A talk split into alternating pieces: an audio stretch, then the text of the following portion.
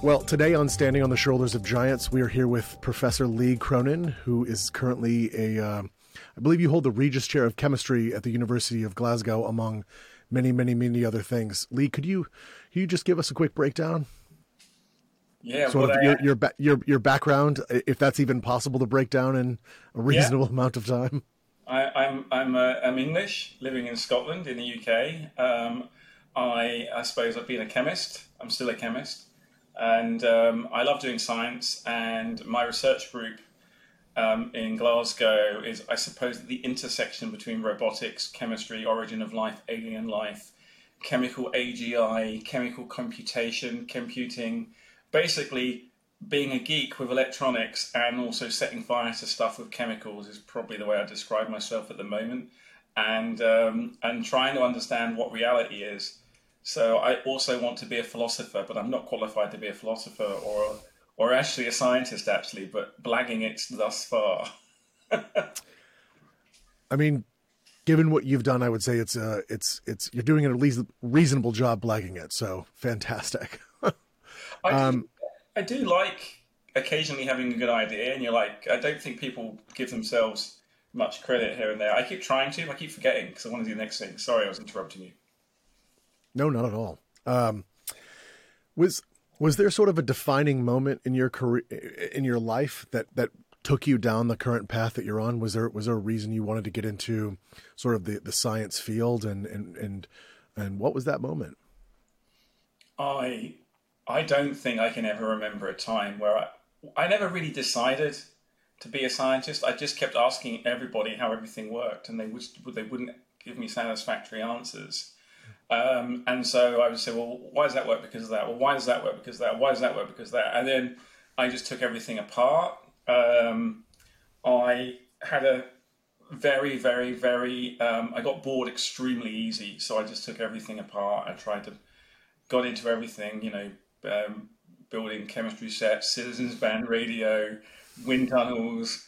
But I, I suppose when I was, I, it's really difficult to remember your earliest memories, but I can always remember when I, I must have been a, just, just you know, just toddler. I don't know, whatever age, maybe four, five, maybe earlier. Um, just at a seaside, and I cut my foot on a jet on a broken piece of glass, and it was painful. When I remember looking at my foot and the blood, I was like, so how does this work again? There's stuff coming out. I remember taking Coke bottles and turning them upside down and liquid coming out, and there's liquid coming out of my foot. And I know that's a bit bad, but it's not too much. And so I, and then it kind of struck me there that it probably wasn't that normal to look at your injury and go, why is that working? Um, so and that's always I've been. I spent ages playing around with marbles and refracting light. I tried to build my own CO2 laser once. I set fire to the shed, to the garage, because I didn't have any CO2. And I figured if I started a fire and I trapped it in a cylinder, it would be fine. But yeah, was, the cylinder was full of soot, so that didn't work. So I guess I've always been creating, breaking things.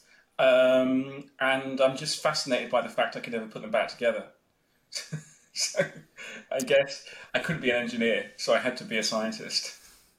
Why couldn't you be an engineer? That's sort of the path I took. So I'm I'm curious why science versus engineering. Not that it matters. Uh, well, actually, I take it back now. I had to be an engineer, do a lot of science, but I think I'm a very good engineer with, with teams. So I tend to kind of break things and say, right, let's reconstruct it minimally. And then uh, I love working with people that are good designers and good builders, and we kind of interact together. So I wouldn't say I'm not an engineer, but I think I'm I'm better on the deconstruction than construction. So I love working with people to constructing things, then say, right, let's take it apart again and remove bits. And I'm a minimalist. I like to I like to basically you know um, do the minimum amount of work to get the maximum amount of function, and that's something that's always obsessed me. And I think that's probably why I got to Origin of Life because I was just like, how does how does this stuff work? It's kind of like you know you only have to plant a seed and you have suddenly you have a plant or a tree, and it's so I, I kind of always got fascinated by the the intersection of how things worked, how things grew, and how to build stuff but I was poor at building stuff because I couldn't any, get anything back together. Okay, I I can definitely relate. I mean, I I took the telephone off the wall when I was like three or four years old, disassembled it across the kitchen floor, and I got a I actually got a reasonable response from my dad on this one, which was if you can put that back together and put it on the wall, because they were not happy, of course, when they saw it on the floor, and it works, then we're going for ice cream. If you can't, you're in trouble. So it was actually a pretty, a pretty decent way of motivating and on on to engineering ever since then. So right, that makes yeah. sense. So I can definitely relate. Um, so as we were speaking about uh, before we got rolling, you have something called the Chemputer coming out, or potentially already out. What what is this? This is this is a. I've I've read some things about this, but I'd, I'd love to hear it sort of from from your perspective you know, where did it come from? What's it going to do, etc. So the Chemputer was a concept actually that I came up with years ago. It was just the idea of I wanted to build an origin of life machine. Um, well, we'll go back before that. Before that, I wanted to crack the origin of life, and I figured the origin of life was nothing more than a search problem in chemical space. To go back to the beginning of Earth, there's chemistry everywhere, it's very simple chemistry. How hard could it be? Just get a bunch of chemists in a lab, some test tubes, mixing random stuff together, not asking too many questions. Um, this is when I started getting into trouble with my colleagues, you know, when I wasn't allowed, when I was saying, no, no, no, no targets, just random mixing.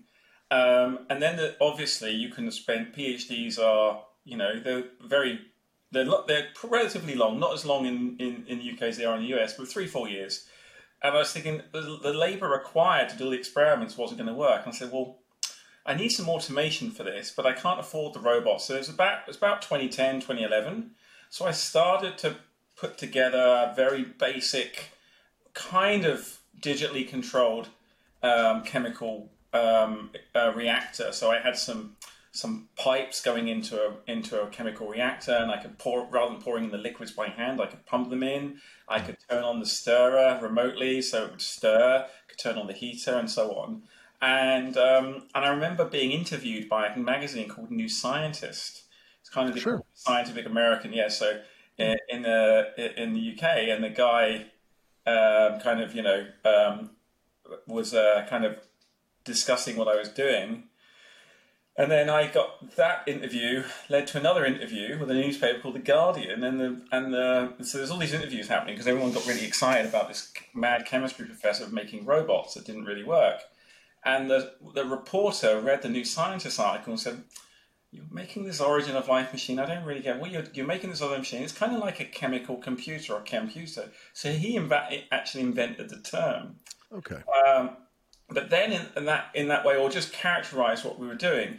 But really, in, in my head at that time, is I wanted to be able to write code, and that code was to control a robot to put in chemicals according to a recipe. So you have kind of chemical code. So one hand you have like a Python code, if you like. Back then it wasn't in Python, it was in LabVIEW, believe it or not. So LabVIEW code that would turn on pumps and valves, and the abstraction that that led to was those chemicals going in, and I could draw my chemical scheme.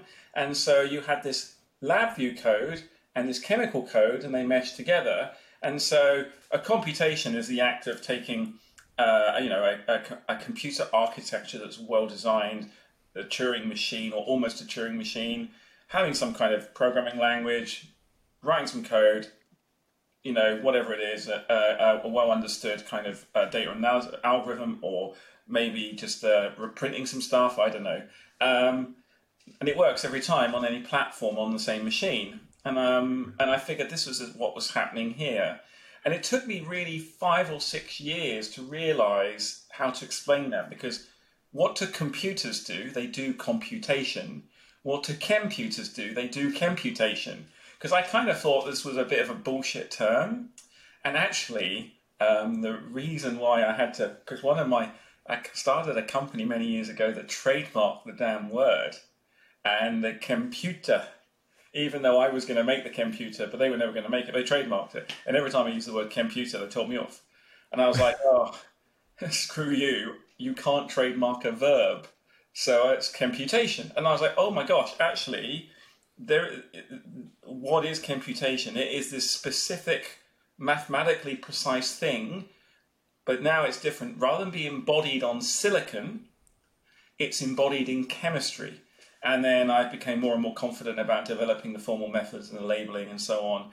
And this is something I've been trying to say for 10 years and uh, actually been falling on deaf ears for six or seven years of that. And what I was trying to say, I was trying to say, chemistry is great. It can be encoded. Chemists have they have a schema. They have an on what's called ontology. They have a relationship between what their atoms and bonds representation and mix molecules together, get a reaction, make a drug, make a new material. Excellent. The problem with that is the individual has to have a certain amount of expertise, so there's a certain amount of knowledge, and there can be ambiguity. So not anybody could read that recipe and make that molecule. And I thought, well, why don't we just remove the ambiguity? And by specifying, you know, um, everything like a good engineer, good chemical engineer, good scientist, because it helped make things more reproducible. And then the chemist kind of started to say to me, no, that, that's that's completely silly. Um, you can't encode chemistry. Chemistry is too hard. It's not uniform. It can't be standardized. And I said, okay, that's fine. Um, let, us but let's pretend it can.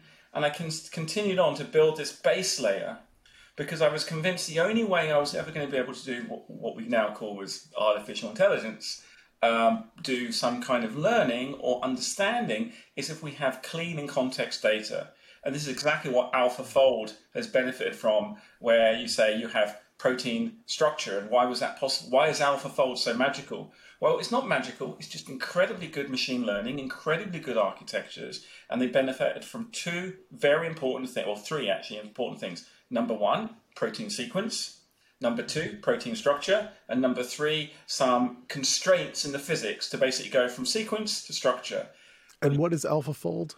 So, AlphaFold is a program where you put in a protein sequence you could get, and it would predict the structure without you having to do um, a kind of um, imaging technique that requires crystals or it's quite an expensive machine. So you can kind of guess the structure. It's a bit like if you were to make some origami in paper, but not fold it up, just cut it and make the creases, it would predict what the origami would look like because you, you've cut the paper and you know where the creases are. Um, AlphaFold doesn't replace what's called protein structure uh, uh, elucidation, but it accelerates that idea dramatically because of the clean data. And so, so, so pr- biology was programmable because evolution invented the genetic code and the ribosome chemistry is programmable from the periodic table, but chemistry is a mess, which is not bad. It's great. It means we can do far more, but biology is really constrained. Chemistry constrained by the ribosome. So that's kind of so in a way, the challenge I took on was ridiculous, but I think it's working. Okay, so and also as we mentioned, I, is this being actively built? Yeah, so the first Chemputer was kind of, well, it happened in many different sequences. So what happened was I designed the Chemputer in my head. I love designing things in my head. It's so easy. I can imagine it is there. It was works. I went into the lab and I said to the lab, look, I've got this programming language that's going to run on this fictitious robot. Can you all start to play with the programming language? And they said, no, we don't see the benefit. And so I said, okay. And this was in 2011, 2012. So I went away and went back and said, right, why don't we build some robots and then we'll think about the programming language? And I said, that sounds really cool. And the robots were quite expensive though, and they're quite modular, eh, not modular. The the they were all vendor locked. You had to buy software and other software, and one thing wouldn't talk to another thing. And at that time, people started to uh, play with you know cheap 3D printers controlled by Arduino's typically. Sure. And I started to think, ah, 3D printer has an STL code, which basically allows you to print the structure, the three dimensional structure. Could I turn my motion into a static print? And everyone's like, what?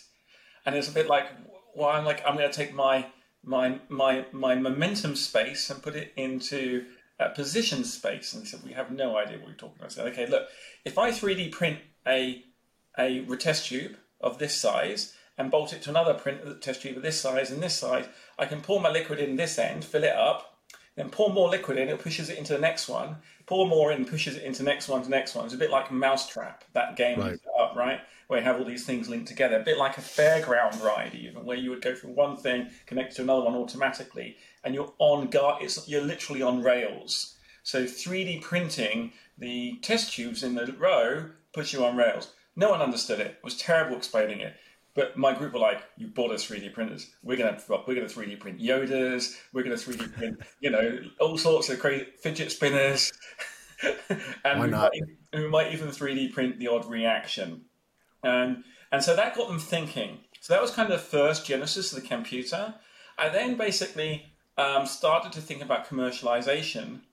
And the process of commercialization I went through, I got some money in the UK. It's really, it's quite hard back then. It's, I mean, it's hard everywhere, right? It's, I don't want to make excuses. I, I was lucky enough to get some investment, and the investors were like, "You're completely insane. We're not doing this." But we like the word. uh, thanks for the word.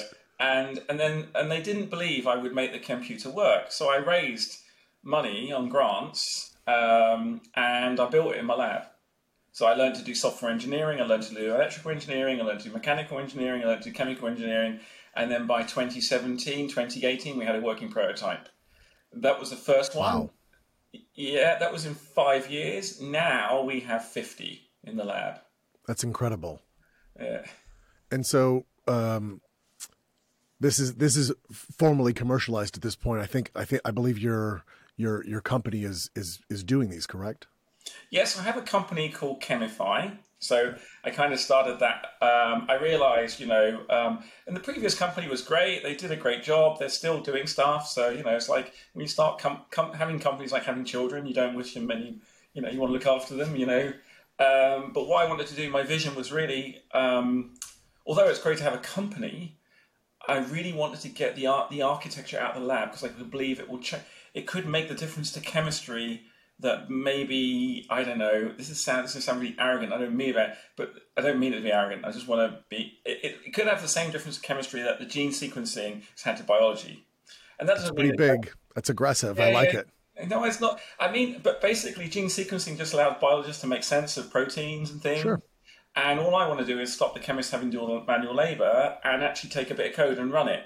And gene sequencing and molecular biology is no panacea. Still, you know, you still have to do some stuff. It still fails. But I figured I needed to find a way to create the architecture and then work out. And this was a thing where commercialization, I'm still on that journey, right? I mean, I'm middle of that journey right now. Um, and, you know, and a chemistry professor at the same time. So I'm kind of like, uh, you know, kind of got the benefit of both worlds in a way, or the misery of both. I, guess it's not misery, but it's like, It's challenging to say the least. Yeah, yeah. I mean, look, in academia, it's great to get concepts, what might be possible, and if you want to te- innovate, it has to work. But but actually, I really like innovating in industry or commercially because that requirement for um, for practical implementation at a reasonable cost is what I need for chemistry anyway. Because I saw all these really expensive robots being built around the world and so all these robots are one off. And if they're one off, there is no incentive to write a programming language and make a standard. It's like building HTML for what for um, when there's only one computer on the planet that can run it. As soon as you could run HTML on everything, and so I made a series of decisions when I was inventing the Chemputer. First decision, I said, okay, it's going to run at the scale of a human chemist. So the, the scale that a human chemist works at I'll make it work at because they will interact with it immediately. So like, so it wasn't a huge vat or a nano thing. It was basically, you know, good, you know, cup size, right? A round bottom Sure. flask. So that was the first decision. Second decision, it was a, what's called a batch, where you turn a reaction on, pour the liquid in, or turn li- pour in, turn the reaction on, stop, do the next step, do the next step. And I always wanted to do it this way. And and one of the reasons why I got kicked out of mathematics at primary school, I think, was because I was obsessed with bind- basically developing programming languages to cheat in math. And so I invented the invented the Chemputer like a kind of lambda with a kind of lambda calculus in mind. I don't know if it's exactly equivalent, but um, I, I ended up in the kind of the learning difficulties class because I couldn't do maths. But I I invented my own is my own way of doing maths and programming. And actually, through the Chemputer, I was able, oh, I remember when I used to do this and how this works. And so um, I had this kind of architecture in mind, which was a state machine. So you have this, first of all, the robot was the size of a human, or not compatible with human hands, right? Not the size of a human. Just it was like a just a little contraption in a fume hood. Number one. Number two, it's a state machine, so you well defined on, off states, booleans, and all that could work. And number three, I only use the glassware that every chemist on the planet has access to with some minor modification. So the cost of the robot is literally probably not much more than the cost of what a chemist would use right now in terms of hardware. And that actually turns out to be really lucky if you want to scale a technology, because immediately all the chemists on planet Earth could potentially use this system and also take their existing lab notebook where they've been manual for the last, you know, whatever years and run it in the robot. So that means all the data they've been collecting, all the literature that was out there works. And what we've been doing in the company is kind of making like a, uh, I shouldn't call it a large language model. It's not chat chem. It's like a large chemical model, which is able to basically, because I've taught it clean ways of doing operations, a bit like protein sequence, protein structure, magic bit in between, do the same thing. Okay, so, so like for instance, if I wanted it to make me X and you had the sort of the ingredients for X, it would it would effectively tell you this, this, this, this, and this, and then it would sequence it for you. That's that's effectively what we're talking about. Yeah. So the so the way it works, you have to tr- you have to. So I, I, I don't like to use the word train because then people think it's a neural net. It does use neural nets, but let's to before the neural net, you actually have to develop the architecture. I'm sure there are lots of people who might even be watching this or listening to this go who are experts in deep learning, and all of us use the current infrastructure of uh, the silicon the, silicon revolution. So I would say, you know, no silicon chip, no, you know, no machine learning. It, you, it couldn't just happen magically. You need that architecture. So the temptation in chemistry and physics and in biology is to use machine learning on stuff when there is no architecture. And that means you're learning on weird things because you've got no standards. By having this system, we could then, because each chemical reaction has a sequence of turn the reaction on. When you turn it off, then you do a thing called a workup where you separate the components. Then when you've got the workup, you do what's then an isolation. And then after the isolation, you do the final step, which is purification. And this is almost like your Turing machine for chemistry. It only has four steps reaction, workup, isolate, purify. Reaction, workup, isolate, purify. So, with that in mind, then you can teach it, or rather than teach, just do chemistry in the literature in different classes. So, chemists are taught lots of different reactions that will change particular types of atoms and bonds into other forms. And we get taught that. And there's like a finite number. It's a bit like learning um, a language where you learn a certain number of verbs. There's a certain number of actions in chemical reaction space you can learn. So what we decided, to, and you learn how to position them. So what we learned to do is we taught the robot, we taught the system those verbs.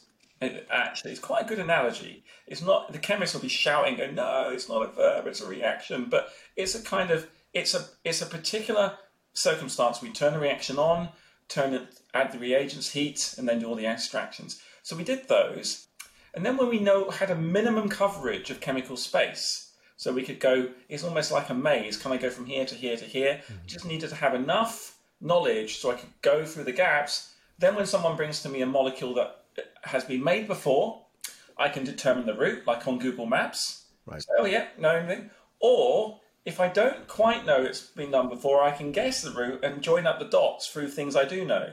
And so you're right. And then you just put in that code and the robot just makes the molecule. That's outstanding. I, I'm a big fan of that. Send me one when they come out. I'll, I'll try and figure out something to do with it. It sounds really interesting. We have a, a portable version as well. I kind of, the problem is I show, when people come to the lab, I show them the big one because it's really ex- easy to explain.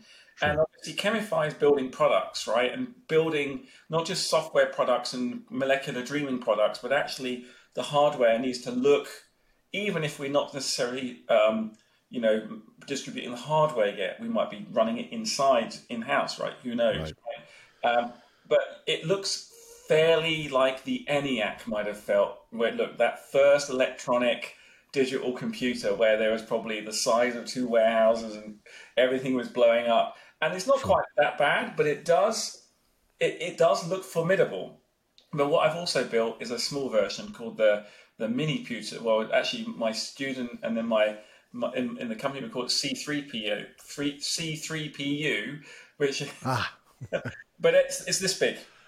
And it's much more tractable. And so it has a minimum set of uh, infrastructure for pumping, for adding solids, for adding gas, and for, for to temperature. And you can basically fit in a in a roller case, take it on an airplane anywhere in the world, and make stuff.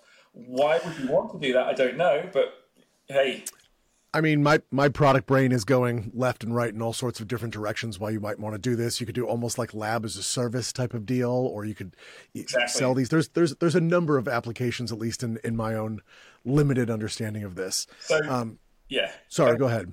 I was going to say so exactly that. So there's we. I imagine that what we're going to do to chemistry in the end is we're going to go to server farms, right? So the other thing is the other thing that I everyone because I'm in this middle because I'm a really bad chemist. I'm a really bad programmer I'm a really bad engineer. So when I go and talk to the chemist, he'll say, You're just shockingly bad at this. And I'm like, Yeah, yeah, but look, this is cool. And you talk to computer scientists, like, You're like, You're terrible. But I kind of in this intersection where I was trying to explain to the computer scientists why I needed to turn, I needed to take um, the description of the recipes and make a programming language, a Turing complete programming language. And all the computer scientists were like, uh, yeah, of course it's Turing complete. Of course you can do this. And I was like, but no, no, no. What you don't understand is Turing res- complete with respect to what? And what I meant is that people were taking hardware, hacking on scripts. Those scripts were only reproducible on that particular instance of hardware, and you get back to the days where you've got ambiguity. So, because I wanted a uniform, a standard module, a standard operation, a standard library that I can reuse, I could start to build this hardware. Now, if I could then make it recursively enumerable, I can suddenly make I have programming logic within the within the programming code. So suddenly I can um, write loops and conditionals and say right if on this do that and then when that happens do that and have multiple resources and solve the combinatorial graph in real time. So I could basically say have one Chemputer with four reactors, one hmm. separator, one evaporator, one purifier. And what you do is like the reaction starts one hour, one hour later, the second reaction starts. Third hour later, third and fourth. Why? Because after one hour, the reaction is done. It goes to a separator. Leaves one hour to do the separation and all the other stuff. And when that's done, goes to the next one. And you're sweating the asset. You're able to use all the resources in your uh, and and you have to write software to do that. In fact, you probably know yourself that scheduling software and synchronizing things for job running is is actually really important for the utilization of of, of digital and uh, physical robotic resource. And so, if we can find a way of scheduling that for making more compounds, the chemists can make more molecules uh, per day than they could ever dream of before. Yeah, I mean, it's effectively pushing the machine in, putting the machine into overdrive, utilizing it almost to full capacity, and then secondarily, again, in, in in my own head, I'm thinking, yeah, but if you perfect this, you wrote the software for that, it's reproducible on all the machines you've effectively open sourced here's how to make X or here's the experiment I did. Literally, you can set it up identical. Um, you know, and, and, and the paper is almost in code format at that point. Exactly. Very interesting stuff. Well, one of the things I did before I started the company, and I don't know whether the company likes me for this or not, we'll find out in the end, is um, with a programming language, I decided I would release a programming language to the entire world. I'm in the middle of doing this right now. And in fact, um, Futures um, gave me some um, help, not just money, but just mentorship and and because I'm they try to make me more user friendly. Say stop arguing with the chemist, be nice to them. I'm like, okay, I think it's good to do that, and because you want to actually enable people to adopt the standards in chemistry. You know, there's it's like any academic discipline. There's lots of competition. People want to be first. People want to do this, but um, so the and also the programming language I developed is obvious, right? Like is obvious to everybody that that needed to happen somehow. So I think that people beginning to lower the barrier there and like there's no ego in it. Say, wouldn't it be great if we just adopt a common language? You can call it whatever you want. You know, you could insert your surname here, just use the same language, right? You know, because then people can start to write their own code to make their own molecules and exchange them. So what we've done is we've been able to read the literature. Well, what I did actually, first of all, is I I used the, the, the summer school, the, the money I, I got from various organisations, including Schmidt Futures and, and in the UK and so I had some summer schools where I got students to read the literature and then encode it into the programming language and then to basically make and start to make take really popular recipes and encode them. and we've made a series of translations. They're they're they're using um, hybrid models, and we're going to start releasing these KDLs to the world. Probably about a thousand a week. We have about forty thousand in a database. Releasing what every week? About forty thousand chemical pro- codes. Yeah, I think you said KDL. Yeah, that's what we call them. So the chemical programs are called KDL. So Okay. uh, and that's the Greek letter Chi, um, Yeah. DL, uh, but we just call it XDL because it's like on a on a normal keyboard you just get XDL, and it stands so it's chemical description language that runs in the chemical programming language. And so there's a KDL for the each transformation. So you should be able to say, oh, I want to make I don't know the drug lidocaine. Right. And where's the where's the KDL for lidocaine? Oh, great! I just run that on my robot. I can. There's actually some a company that makes lidocaine in Denmark, and they came to me and said, "Oh, we saw your paper where you made lidocaine using this KDL. Can we can we adopt it and use it?" I said, "Fine." And that because it, it's a more rigorous way of expressing, you know, um, like what it does, it expresses the conditionals, it expresses what reagents you need. You have a way of putting the batches in there, looking at the quality of the materials in, looking at the process parameters, checking that uh, everything is gone as, as as you expect, checking the hardware is working as you expect, and so on. And the other thing about KDL is really cool is you basically a human being could take their lab book where they've just been writing all their chemistry, scribble, scribble, scribble, scribble, and they think they've, write, writ- they've written the perfect representation to publish. And what we're going to help them do, and this is the this is the non-profit version, and I think Chemify will also help academia do this because it's in everyone's interest. It's a bit like there's no point in one company trying to own like all the knowledge in any discipline. It's not going to work, right? What companies need to do is add value and sell products and sell services to people, but there needs to be an underpinning enabler. And, and that's why I'm kind of in these two roles. And the underpinning enabler here is if I could take everyone's lab book in the world, convert it into KDL, error check it, say, oh, temperature is missing, pressure is missing, oh, your hazards are missing. This looks like it could blow up. You may want to put something in there, to, you know, and then from the KDL, that's like a standard representation, uh, human readable. You can then read it back, but not just in English, in French, in German, in Spanish, in Portuguese. That'd be incredible.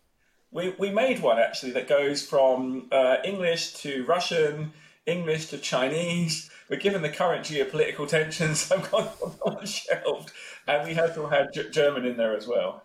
So this leads to sort of sort of two two two sides of my brain thinking of the of this. One is you it's this is almost like democratizing chemistry as a whole, which would be pretty unbelievable, pretty pretty incredible. But then there's the other side of the brain which is going yeah, if you get certain rogue chemists publishing these these KDLs for download or whatever, and you can all of a sudden make cyanide or ricin, I don't know, something that you shouldn't. Most people would would be it'd be scary if it was out there. It sounds like this this would be also kind of a, a scary thing on that front. I guess sort of depending. So my mind definitely goes to the two opposites there. Well, um, yeah, I've thought about that a lot, um, and I think there's a, there's a quick answer to that. You can al- you can already make it. I'm sure there. Well, I'm That's true. You can. I don't know if there are any YouTube videos of making ricin. I doubt it. I guess they'll probably take them down. But there's certainly the terrorist handbook out there that everyone used to download. Right? Kind of probably shouldn't say that now. But um, and you know, it's like when I was a kid, I was always setting fire and blowing things up. Um, I just saw actually a, a, a, a, news report of some poor kid making a improvised explosive with a with a soda bottle and getting incarcerated for it. I was like, wow, I would have been so in prison. But let's get back. So so yeah. So right now, there's nothing stopping anybody getting going on the internet and finding out how to make stuff. Go and make them. That's true. Now, now what we're doing, I think, um, in the same in the same way, I suppose you can get a drone and attach explosives to it and make some some kind of you know weapon.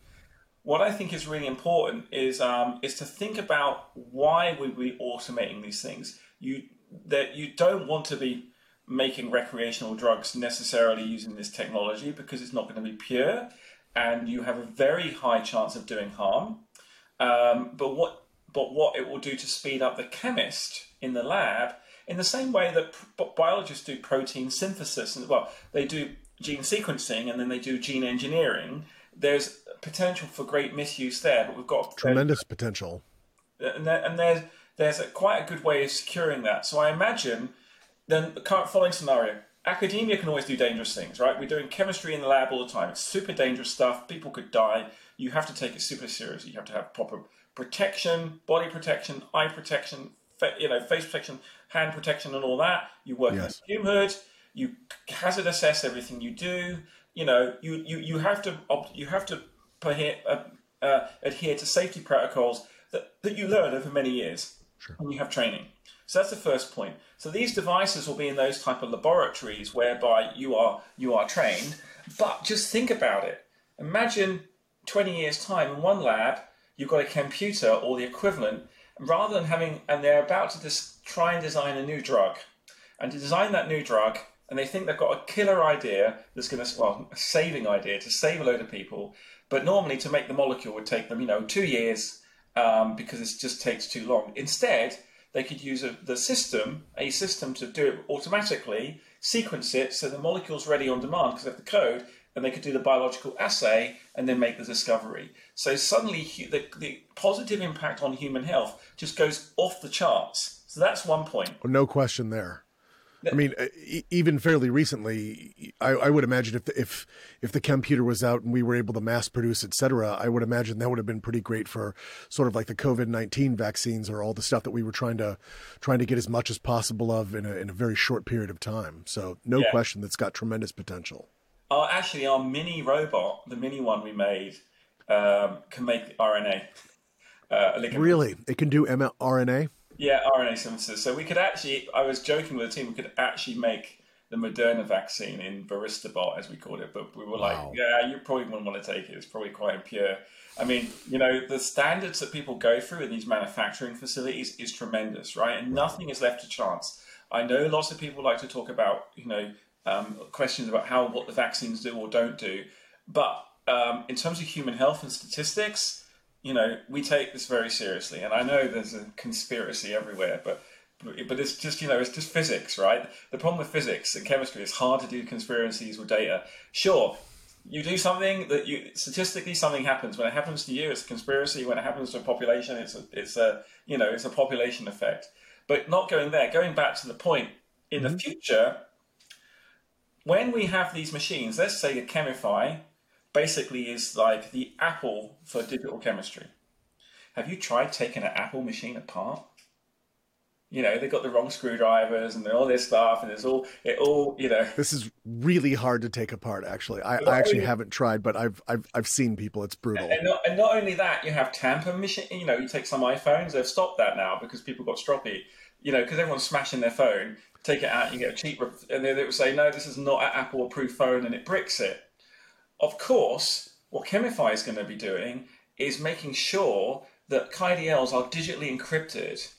And, oh, and you get user rights management in the KDL file. You probably could even put GPS coordinates, right, or require. So if you're not, if you don't have a license to run it at that GPS coordinate, you won't run. It just won't. You won't have. So there's a digital rights management in the same way Netflix are turning off people exactly sharing right. the password. So it'll be actually relatively trivial to protect. Right now, we don't want to protect it. We want to make sure all the chemists in the world sure. can basically you know, publish and exchange and talk and, and build on each other's work. I don't, I, I don't know if I like the word democratization. I think what it is, is actually um, just fair exchange, right? Because democratization is kind of like it's like everyone has a right to do it. No, you do not have a right, right. to make a molecule right now if you're not trained. I'm sorry. I'm not going to be an elitist. I'm not being. I'm not saying you can't do it. I just would like you not to be making those molecules because they could kill you. They could explode. They do stuff. However, There's, exactly.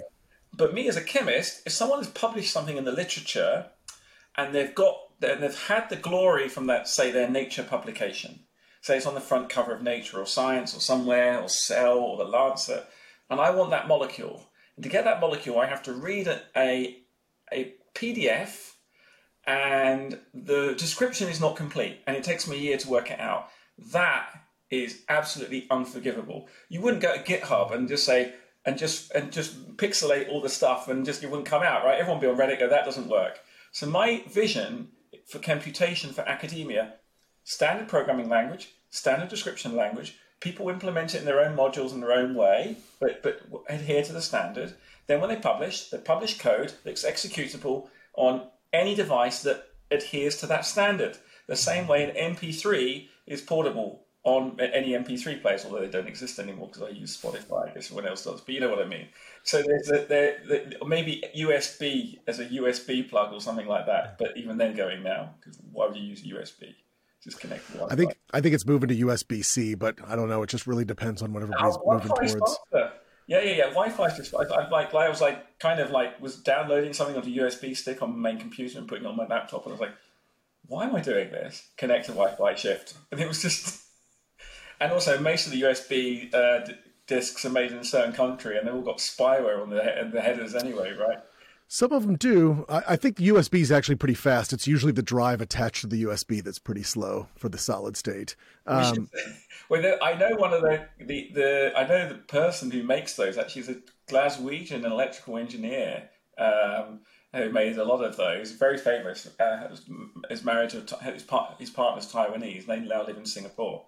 And, uh, okay. And he's like, uh, he was really nice to me. It makes it's called FTDI chip, um, mm-hmm. Uh, Future Technologies Devices Inc. And um, yeah, yeah. So that I blame him. Your drivers are too slow. But what they did is when people started to rip off their drivers, they brick they made a bricking mechanism, and everyone was complaining that their their rip off Android whatever was getting bricked because FTDI was like, please don't steal our our, our IP. That'll happen. Um, yeah earlier you mentioned uh, sort of AI, and and and we've been talking about the Chemputer, and I think I think there's a particular there's a, definitely a divide in the field right now as to whether or not AI is actually able to help do molecule and dis- drug discovery. But I think you might have a pretty sharp opinion on this one. What what does that look like from your your perspective? Um, okay, I mean, I, so I think that AI is very good at finding hidden relationships in data. Um, and I, if you are, if um, the context is known, and so what I what I would say is that drug discovery appears to be right now very an act of serendipity, um, and that means that something outside the known happens.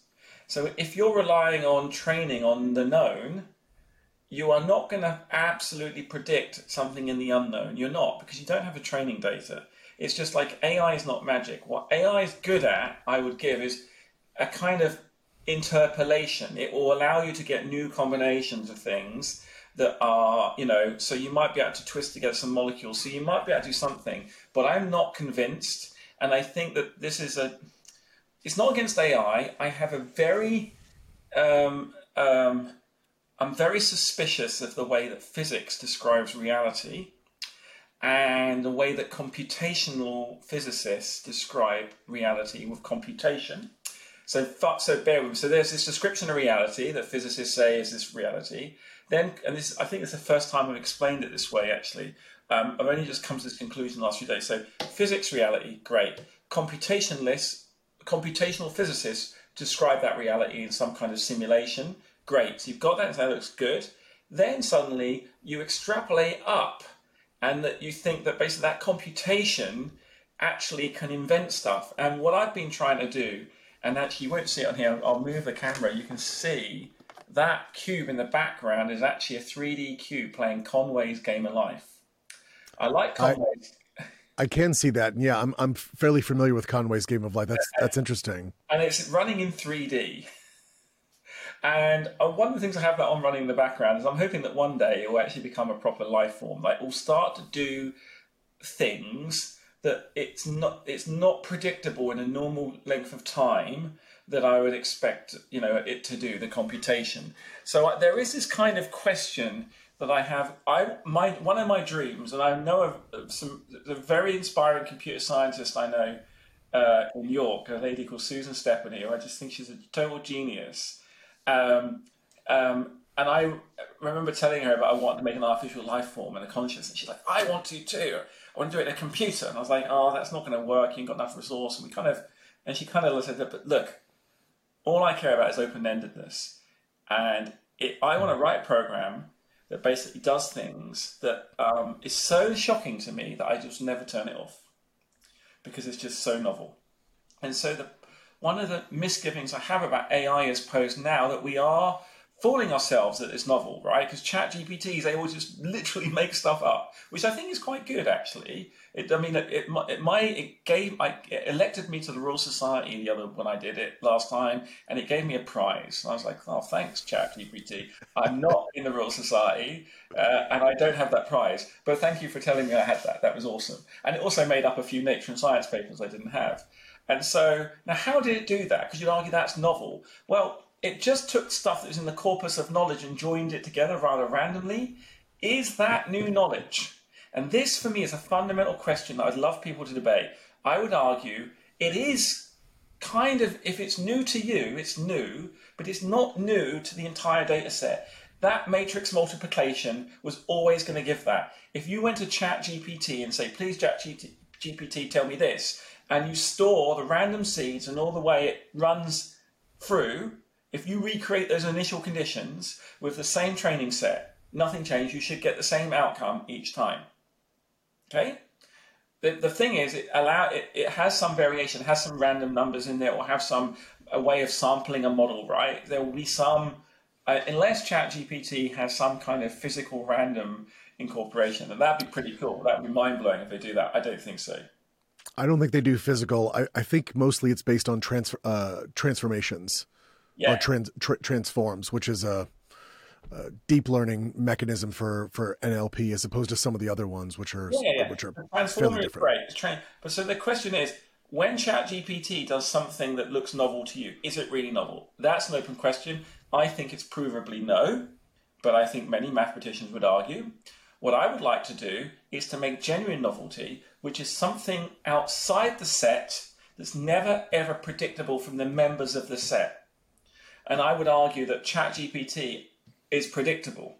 It's just a very large database where you can keep recombining.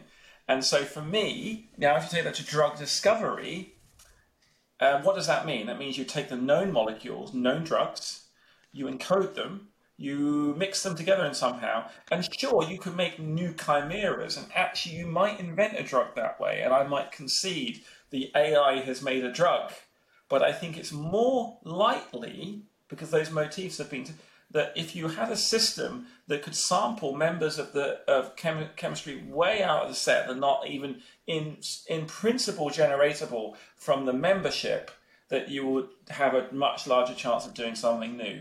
And I'm and I'm kind of I kind of changed my mind about the hardness of the stance because I'd like to take hard stances to learn from people, right?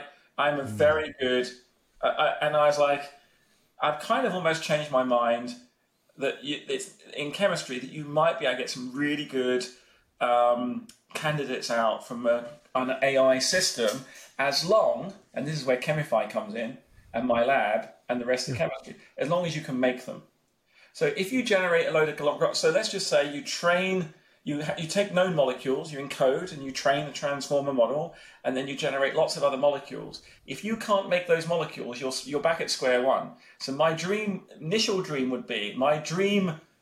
Uh, kind of, I have this joke lecture. It's not a joke lecture; it's real lecture. So we should do computers dream of electric drugs, and it's like the Blade Runner. Like, do androids dream of electric sheep? Are they are androids really conscious? right? Mm-hmm. So, could a computer really come up with novel chemistry that um, could basically be a drug? And I think yes. And how do you do this? Well, you do it in three ways. First of all, you basically generate using quantum mechanical methods and your known building blocks a space of possible molecules. Right. Then you only select from those molecules molecules you know you can make. But in addition to that, you allow yourself to not be target driven, just to be follow the reaction, just mix stuff together randomly. You blindfold the robot. And you say, and so it goes, what happened there? What happened there? What happened there? And then you have a chance of to describe finding new molecules and new reactions you didn't know could even be generated. And I think those three approaches um, together will will allow us to make AI drugs work, and it's super exciting. So I've shifted my opinion because I think there's a lot of smart people doing this thing I think is dumb, and I must. I'm thinking they're really smart, and I'm saying that they're that, that's a dumb thing they're doing. I think I'm not understanding what they're doing, so I'm going okay. their approach and probably uh, and and I don't mind being dumb if I learn something. So I kind of been poking them just a little bit. I think we all start dumb until we learn something. So that's a that's not a not a bad approach to take. You mentioned physicists have a certain model of reality. And something that was sort of weighing on my mind these past couple of weeks since we last spoke was you mentioned that you had a theory around time, the fourth dimension, and the emergent properties thereof. Can can we dive in there? Okay, yeah, that's that's good. That's it's completely crazy, but I don't think it is. Um, yeah, so uh, the traditional notion of time. So I think that yeah, uh, yeah. Um, I have a really interesting view on time because I actually think I rem- rem- remember when there was no space for me, and that was like a like you know, and then there was space. It was kind of I think a very interesting thing that scarred me for life. Right? I don't know. Um, so so right now, the traditional view of the universe is we have this three-dimensional universe in space, and we can move in space, right? And so if I've got my two hands, I can move my hand here, I can move my hand here, can move my hand here, do that, can cross over. So they're moving in space. Um, and they can go back. So I can go here, go here. Okay. So in, in locally, I can go back to the same place. And to move there, I just I, I, I use time, you know, I action in time. And, and if you talk to a physicist, and they say, yeah, time doesn't exist. It's just something you measure. Time tells you about ordering events. Um, it tells you about, um, you know, you have to, it's just measuring dissipation of energy, things happening. Things happening, you, you generate time. And um, for the longest time, forgive the pun, I've always felt that there is, that, that doesn't feel quite right. And I wasn't able to put a finger on it. Uh, and I think this goes back to me trying to understand where life comes from. Now, there is a view of the universe whereby the universe has a beginning, the Big Bang, all this order at the beginning. Big Bang, time, everything goes out, and then there's a big crunch, no universe again. You can just go, and maybe you can even take those points and fold them around and they're the same. So you, you go that way, you go all the way back in the universe, right? So you so you, you kind of you you have so what it kind of says, if you really do the mathematics and the logic properly, it says there is no free will. There is no free will. Free will. There is no agency. There is no consciousness. There is no anything. You, really, it's just stuff is happening. It's all it's Laplacian. Like so, Laplace was this uh, French physicist, I think, who basically thought the universe entirely deterministic, and you know, if you in principle knew the position and momentum of every particle in the universe, you knew the universe. You knew what the universe would do forever. Then they said, oh, thank God, quantum mechanics has solved that because quantum mechanics is actually random at the bottom. But it's not. Quantum mechanics isn't random. It has to be, you have to sample things at that size probabilistically. So there is a probability distribution and it's, you, you, you have to accumulate statistics. But if you really went down and, and tugged on the individual atom, the atom's not doing something magical. It's completely controlled by deterministic equations. So, how is a deterministic universe capable of all this novelty? And the other thing that I find interesting is for me, my experience of the universe is that the universe is continually generating new things I couldn't predict beforehand at all. You know, although I did make a conjecture for a, a retreat I'm going on in a, in a few months that they said, say something non obvious that you think would happen by in 2028. And I was like, Vladimir Putin will be on a witness protection program in the US. Let's see if it comes true. I don't know what the sequence of events it would take. I think I think for that be interesting. it's an interesting prediction. Well, look, let's imagine that Vlad. Well, the, the reason I said that is says that everyone sees that Vladimir Putin is a bad guy and he's doing bad stuff. Sure, but he's not a single individual. There's lots of individuals going. So why is he doing what is he doing? It, there must be he must there must be a series of pressures. People don't just act you know, alone. So then, if actually Vlad says, "Oh my God, I don't want to be doing this. I'm being forced by this other set of environmental circumstances. I don't want to be at war with Ukraine. Um, I'm going to actually tell you what's going on." And they basically then I I don't know. I'm just like thinking, you know, are individual people doing stuff? I digress. Time. So so I think that, so I'll cut to the chase. I think time is the only thing that exists and there is no space. And people are like, this is just insane. Well, hear me out. I move my hands in space, but are, are they are they in the same space? Think about it. I'm on planet Earth. Planet Earth going spinning. I'm going around the sun. The sun that's is the solar system is moving through space, through the universe. So this is actually physically new space right here. In front of me is new space. That's space um, with respect to the rest of the universe. I'm traveling through a new part of the universe. I never go back to the old part of the universe. I have local reversibility. I go back, and and so what we can say is that the, every event is unique in space and time. But if you only think about time as being a thing, um, then space is not doesn't really need to be a thing. Sorry, you're going to say something. Oh, I, it, I, think I think we were talking about sort of the, the local relativity. Just just so for people who are listening, it's effectively given that we're hurtling through space on this blue marble. The blue marble is being whipped around by the Milky Way, and then on top of that, the Milky Way is actually expanding itself outwards. Every every moment is is effectively brand new space. But locally, it, it, it appears to be the same space, even though it's it's not. Is yeah. that is that about right? Okay. Yeah. Yeah, yeah, yeah. So uh, space is not reversible. And the physicists' model is locally reversible. But the problem is that we, and so I, I, I, I do agree the measurement of time could be deemed to be emergent. But I'm saying there's another fabric below space that we call time. And what that is, it's kind of like, think about it like a chessboard that's expanding into the infinity of states. And that's, and that's just no, this novelty space. The, basically, there is this this um, series, this this kind of imaginary uh, physical matrix of of boxes where there are continually gener- the, the, the, for existence more boxes are being generated.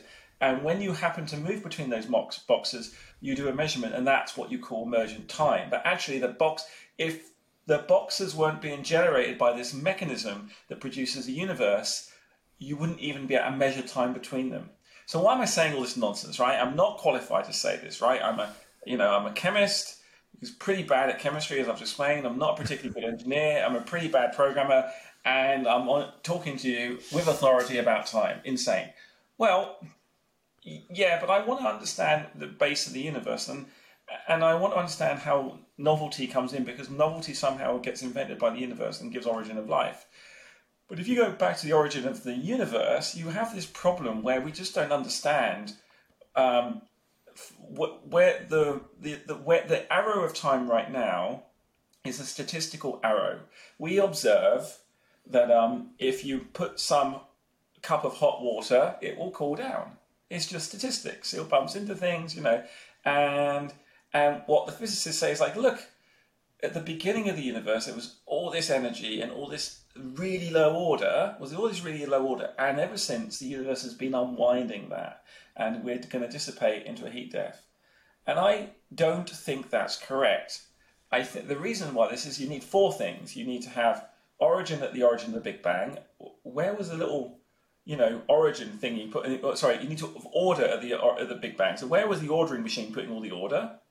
Then after the Big Bang happens, you have to have the second law.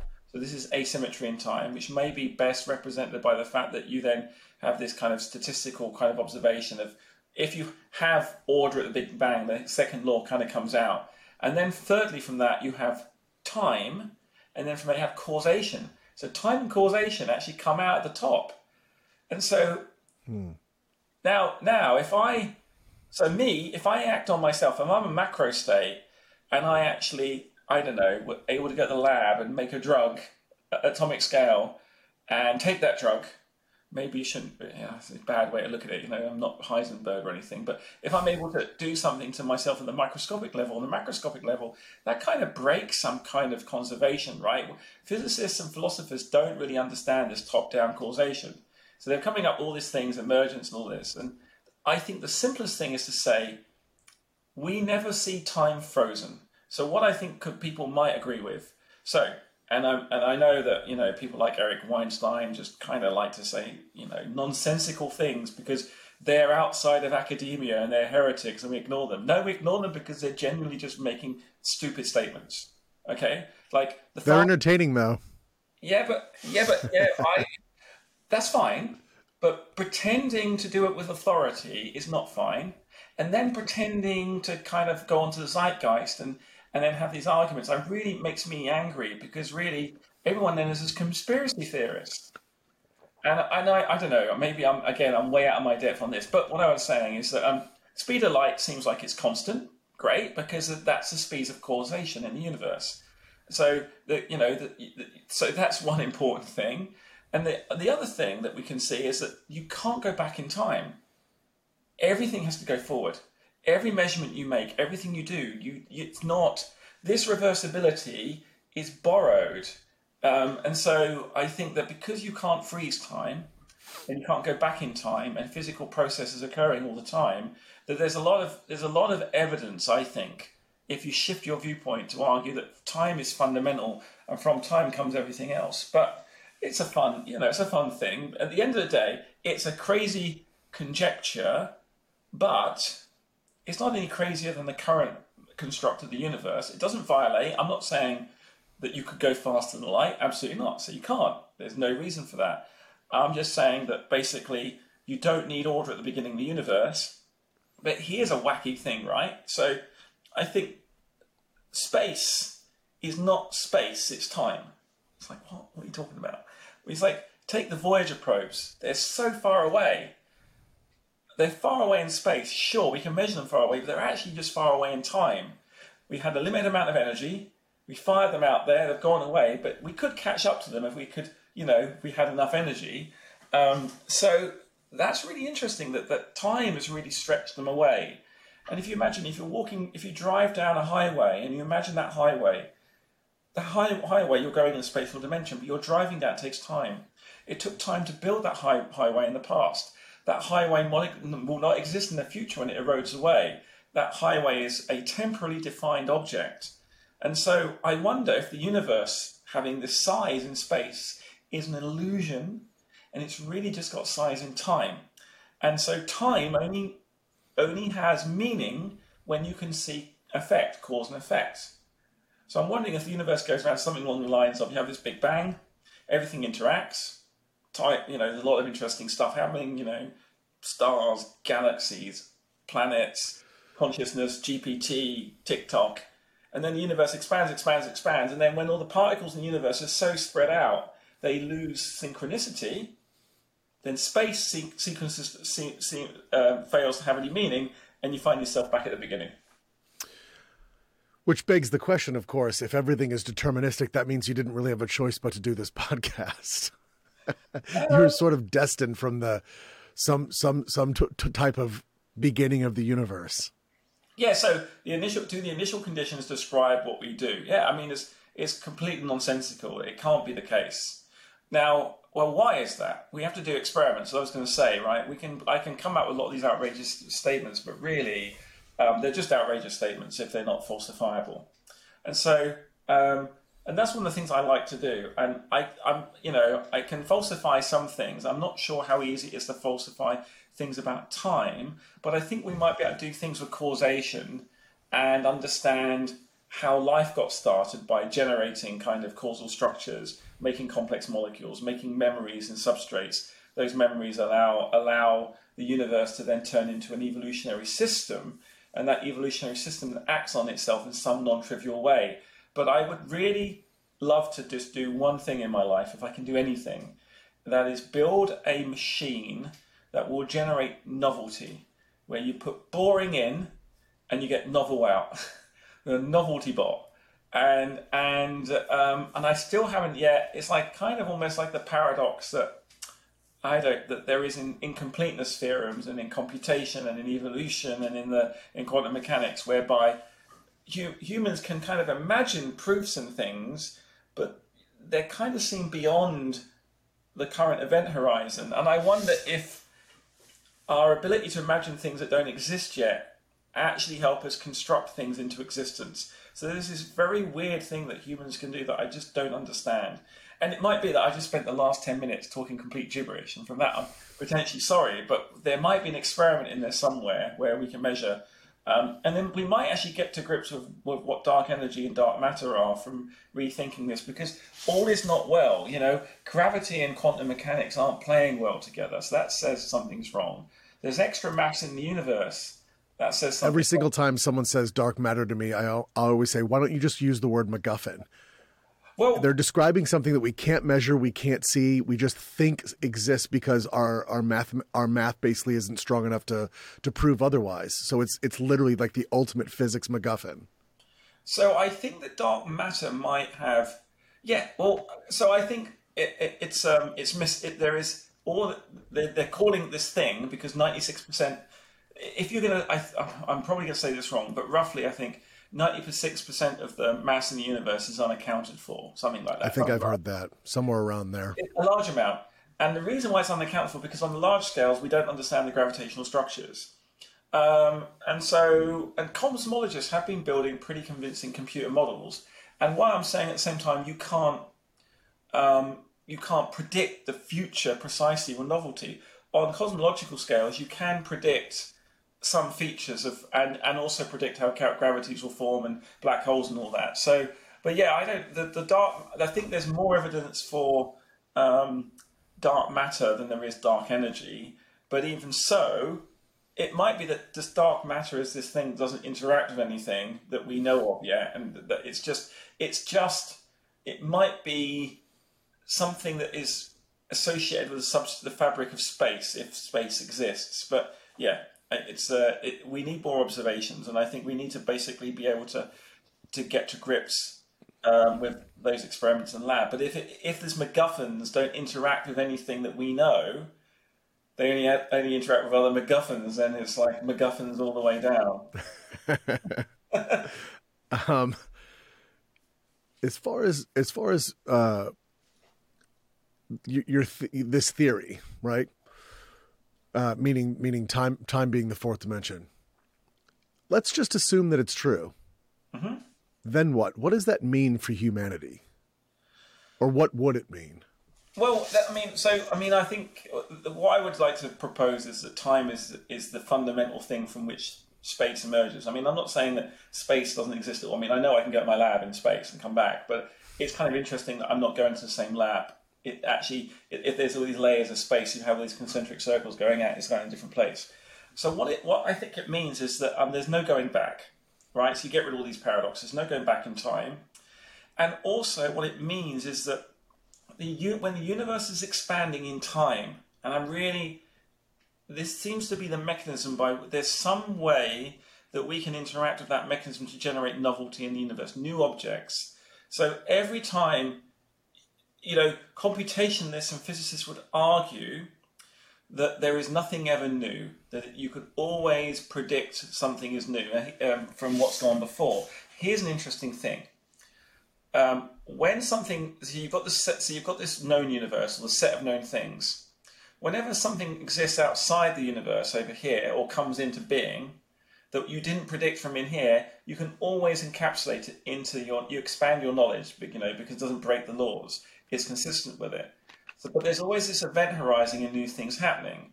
Who would predict, you know, that what, whatever meteorological event or whatever this? And everyone would say, well, it's, you know, lack of understanding of initial conditions, all that. But is it? Is it because the universe has more states available to generate things and it's scaffolding on stuff that's happened before? The universe is intrinsically open ended. And so, um, I guess I would like to come up with a conception of that would allow me to do a test where I'm almost could have two different mini universes, if you like, or two different experiments where I could um, generate di- novelty at different rates and see systems that had ostensibly the same initial conditions, but as I as I manipulate them, they one is more unpredictable than the other and that would be kind of cool. So I can imagine experiments like that. But what it would say for the humanity, what it, I guess it would say that you know the future's open. Genuinely, um, it's the way the universe is deterministic but undeterminable, which is kind of nice. So that means that the universe does behave relatively uniformly. It is deterministic, but because the universe is expanding in time, you literally have to have a breakdown of there's a there must be some breakdown of causality at some level because you need to because you don't have all the mappings. So that's maybe why. So I'm really interested in breakdown of causality. That's I think how we can measure it. Mm-hmm. So and if that might help us understand um, origin of life, intelligence, consciousness, and kind of you know an evolution, and they all all all seem to be related to this same novelty generation problem, or what I would call um, very simply open endedness. By biology starting on Earth, it started the sequence of events that connected the very first cell with, you know, with GPT, Chat GPT today. Why? Because it wasn't for that first cell becoming, you know, going through evolution and then basically undergoing a transition to uh, animals in the sea and then to mammals and then all the way up and then human beings and mathematicians and so on. That lineage in time is what when you see Chat GPT. So when someone says to me, "Go, oh my God, the cell is so complicated. How can you justify it?" What do you see when you see the cell? I say, I, I see four billion years of of an object, and objects extend through time, and time is just another dimension for objects because you know you have parents, grandparents, that did it all the way back, right to you know um, our last universal common ancestors there. So I think that's something that humans, scientists, philosophers forget. They, they think that they're the only instance. But if it wasn't for their history and the history of their cultural artifacts and technology, they would not exist. And that's really interesting. Makes sense. Um, speaking of those of those sort of humans and and and, and whatnot, and going back in time, intelligence was invented by selection. Mm-hmm. And therefore, there won't be any super intelligence without super selection. I believe this is a direct quote. Help yeah. me out on this one. What are we What are we talking about when we say this? Um, I was trying to. I mean, I think there are people out there trying to crack intelligence, and I think that they're. I think they mean what they mean is they're trying to understand enough about how intelligence works to use it in a modular way to solve other problems. And I might even buy we could do that, but I don't think we really will be able to get sentience.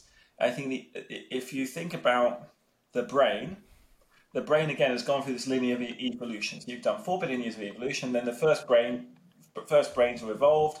Trial and error, trial and error, trial and error. So your brain isn't just your brain now. It is the lineage of all the brains that existed. Whoa, that's a big depth in time, and it's a function of the fact that you, um, you, your brain um, grew in the womb, and then during childhood, great. So you've got all that stuff. I don't know whether you're a fast myelinator as a teenager or ask you about how crazy you were or not, you know, um, later. And then, um, and and then you're teenage teenager crazy. I got boring later. right. Uh, I was boring. No, I got, I'm making up for it. Um, and then and then your brain works in real time. So you've got all these different things that your your your your brain has been doing. Now, if you want to invent intelligence, do you need to have create four billion years of evolution and and invite in selection? Because selection, you survived, your brain survived. How many deaths have there been so you could survive? Both how many bacteria have died so you could survive, right? In the trial and error. At every level, death is the default in you know, it's a struggle to be alive and survival through selection creates um, you know, innovates things your survival has been due to something in the environment.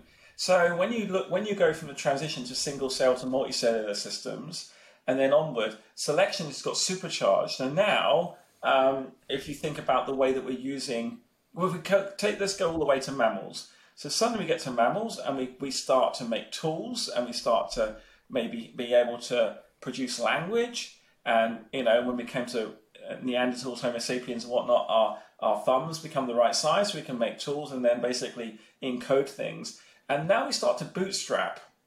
So the, the first tool makers were like, wow, I have an advantage over you. I can I can use this tool to live longer, get more food, defend myself. And this what selection allows you to do is invent tools, invent language, invent abstraction, and literally the invention of consciousness, if you like.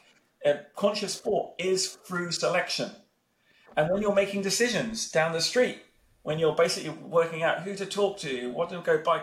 it's all a selection experiment, right? You, you think you have autonomy, but selection is in control. And there is a way we can rise above it because we build abstract machines. But I'm just wondering if the architecture of our intelligence has been produced by selection, and until we understand that, we ain't going to get any superintelligence. I mean, I think it's nonsensical. Like, oh, we're going to build a superintelligence that understands things about the universe that we don't know. Really? Okay, give me an example. And it's just like people generating nonsense above a horizon. It's like it's going to be able to solve mathematical, um, you know, conjectures fast. It's like, well, yeah, but that's a combinatorial search. It's going to do that. It's you're going to you built it. It's a bit like saying, oh my god, with a super test tube, we're going to do super chemistry. It's like it's a test tube. So when people say to me, "Is AI going to get a Nobel Prize?" I'm like, "No, the person who invented the AI will get the Nobel Prize." You know, you don't give the you know the chemist who used a test tube to get a Nobel Prize for discovering a new drug the test tube the Nobel Prize. So people don't understand bootstrapping. And so what I think I think I'm saying about intelligence, which I think is very nuanced and maybe a lot more mainstream and somewhat boring, is to say that the tools we have are not intelligent on their own. When we interact with them, we get them to be intelligent. The question is, can these tools be intelligent on their own? No chance. There is no prospect. Have you tried? Although I can't wait to get Bard. Is it Bard or whatever? With you're talking about Google's new AI. Yeah, yeah. So I want to get. I want to. I've been playing, getting these chatbots to just talk to each other. I think in the end, the universe, the internet will just explode and be non-usable within about ten years. You mean the chatbots basically going to war with one another for, yeah. for some definition, just just nonstop chatting? Yeah, I think I think that's happened. It's interesting. Facebook actually did that a long time ago. Um, they had two chatbots that they got to talk to each other, and it turned out they thought they thought they were they thought there were emergent properties, and they thought, oh my god, they're inventing their new language, and it turns out it was just bugs. it was just bugs in the code that they eventually degenerated into no longer speaking English. But yeah.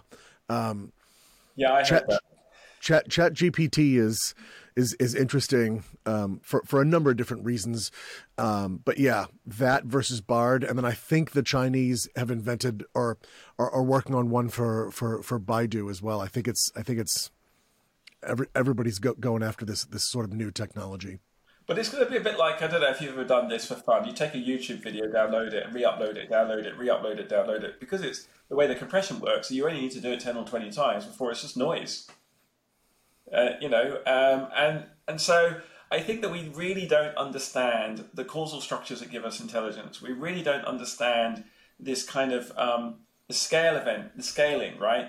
I can give you, and everyone, all computer scientists hate this. It's like every time I say it at any public forum, they, they take me on task. But I would make the, I would say the following, the, make the following statement that there are more connections, there are more possible connections your brain could make by reorganizing the neurons and the connections in your head than there are atoms in the universe. So, so there's like, so, so that what that means, uh, you don't, you can't access them all at once, but because you can shift around plastically you can basically you've got all these configurations, you've got all this state space available. On a on a microprocessor, it's always going to be a compressed version. So these large models are always going to be compressed representations of reality. They're not reality. This is the same reason why the simulation hypothesis is not a hypothesis. It's just nonsense. and the reason why it's nonsense. Yeah, say more about that one. So the reason why the simulation hypothesis is nonsense is that you, uh, first of all, if you're in a simulation, you're going to be existing in another simulation, another simulation, another simulation. And what Nick Bostrom does, he says, "Well, I'm going to assign the probability that um, we're, you know, we're a normal person here, and I'm going to do all these probabilities, conditionals, and boom, we're all in simulations." No, there could be one confounder there that actually it's not possible to make a simulation that could represent a human being. Now, here's the thing, and this is where selection got there to, to, before us. Let's just imagine the following if um, and again, this is, I mean, there is a get out clause in here. Again, it's incompleteness. Incompleteness theorems for simulations and mathematics may be similar. So that, let's just say that basically biology is pretty efficient and all the computational capability in my brain down to the tens of molecules is being utilized. And then, you know, you've got DNA in the cells and all this stuff. So basically, um, if you want to replicate, uh, replicate all of that faithfully, right? Not just statistically make a, a make an average. the computer needs to be the size, at least the size of the available universe, and that's with no time. And as soon as time inflates, the universe, the computer needs to get bigger. So the fact we cannot predict the future is probably a very interesting piece of evidence that we can't possibly in a simulation. Because when we go right down to the bottom, if causation is really holding, we the infrastructure required to simulate the infrastructure we see is always bigger. So if the thing is always bigger, you're never going to do it. That's that's an interest. That's an interest. I never thought about it in that in that particular way. That's an interesting way of putting it. Now, someone um, might say, "Well, no, you're in a simulation, and really, there's like this stuff below atoms, and you know, as the Planck and all this." I'm like, okay, you can always invoke the simulation in the simulation, but um, and and I and then maybe a really good philosopher. Well, I mean, maybe Nick Bostrom is a really good philosopher, and he can tell me why my argument is flawed. But you know, I was always inspired when I wanted to make a computer. So I'm making chemical computers in my lab for fun. I think the only way to AGI and any real time scale is to just make a make a make a facsimile of a brain, make a gel, make a brain gel. I don't think consciousness outside of silicon, outside of human brain is impossible. I just think you need to bear in mind the lineage going back to LUCA, and somehow you've got to fall that and jumpstart, and you've got to have the configurability of human brain because that's what has consciousness now. Let's start there, right? And then when people say, oh, you know, things might be conscious, well, a large language model that's trained over many GPUs, over many hours, many days, using many megawatts of energy, that object, when it's instantiated, is that a conscious entity? No, because conscious needs to integrate information in real time from, from one side of its compute to the other, whereas these models are like infrastructures built over time. Um, and I'm really just describing that super badly, but coming back to the the computation. I re- ages ago I wanted to make a simulation of mayonnaise. And so I thought, well, I'm making a simulation. So mayonnaise is a really interesting material. You know, you've got all this this um, this food and these emulsions, and you whip it up, and you get this lovely white um, pattern that is your mayonnaise. And you could compute, you could simulate it using a a, a, a, a good physics engine. And the physics engine, you could never quite go the symmetry. You can't get the quite consistency. You wouldn't. it doesn't faithfully reproduce it. You have to put in lots of information. And I thought, rather than spend all my energy with my, you know, my GPUs burning all these megawatts, why don't I take the ingredients from mayonnaise, put them in a jar, put a very fast video camera next to it, and whir, the the blades so I can make the mayonnaise and actually video it using fast video and watch it. And I wonder if that's a physical computation. And then, and I'm like, oh, that's kind of cool because I'm actually physically watching. I can then use the high speed video to work out what's going to happen next. I can maybe do it at different scales and get some idea. And therefore, I don't need to do the compute in the GPU, invert some matrices. I actually just watch it happen. And I, I think that's a super interesting idea because what that then does you can then start to do what's called embodied computation. And embodied computation is what I think um, we are not using enough of in our current revolution. And so it's like literally doing compute with stuff. Um, and you know, um, and so uh, so that's kind of a very long answer to the simulation argument, which I don't think is satisfactory to some people because, like, look, you know, I think there Nick Bostrom had three criteria but I think one of the criteria, but what I said is like, you know, whether in a simulation or not, I think he missed the Zeroth one, which is it's just not possible to make a simulation. And if you if you are a simulation, what substrate you on? Where are you? Is it simulations all the way down? And then and then is the universe computationally at the computational at the bottom? And I think one of the things I will have to I want to do an experiment is I want to prove, and I don't even know how to do this, um, that the that the universe is suffers from uh, computational irreducibility. Now, this is not exactly the same thing that Stephen Wolfram talks about, um, but it's um, it is similar, um, um, and I'm I'm working on some experiments for that. What's what's the high level there? I mean, I, you don't have to go through the whole theory. I'm just kind of curious. What what's what's the high level on uh, between between your definition versus Wolfram's? And mine is much more physically based. I'm not basing it in a kind of a, that there's compute all the way down, and there are just some solu- some things have solutions, some things don't. What I'm saying is the universe is not computational, it's physical. And from the universe, you can emerge computation. And some, some of the universe, you can do computation irreversibly. Where reversible computation allows you to make Turing machines, right? You can do super interesting things. You can imagine going back in time. You can imagine the simulation. You can imagine the metaverse. But um, it, it's kind of a, it's all about substrate and the substrate dependency. And I think that that's very analogous to lineages in time. And so, in the same way, you need to basically layer things in substrates. If you take a cellular automata, the cellular automata just isn't isn't kind of occurring on its own. It's occurring in a computer substrate, and you know you can erase the squares effortlessly just by basically just turning everything off, and you can then start it again. But that is not a faithful representation of reality and the infrastructure required to make that. That is something that you are able to emulate, simulate rather, uh, in a in a silicon substrate. Okay. Um, well, given given that we've gone to the universe models, given we've we've gone gone through some universe models, um, what about aliens? I know you've got a couple of theories around this, and I know that there is something called assembly theory, which which I think I think does relate to sort of extraterrestrial life um, at least in the in the in the physics world. I think I mean there's assembly theory in computer science as well. I think there it's in mathematics. There's a number of different things, but I think I believe you have a per- very particular thought on this, and I'd love to hear. Are there aliens? Are they here? What's going on? Are there aliens here? Yeah, according to him. Um, I don't. Uh, um, so, um, life on Earth it seems to be very special, doesn't it? We don't really see evidence of life anywhere else right now. And so that puzzled me a bit. And so, given that the chemistry that is in life isn't that special, um, it is, well, it is special insofar as it's contingent, right? So it's like dependent on the path it got there.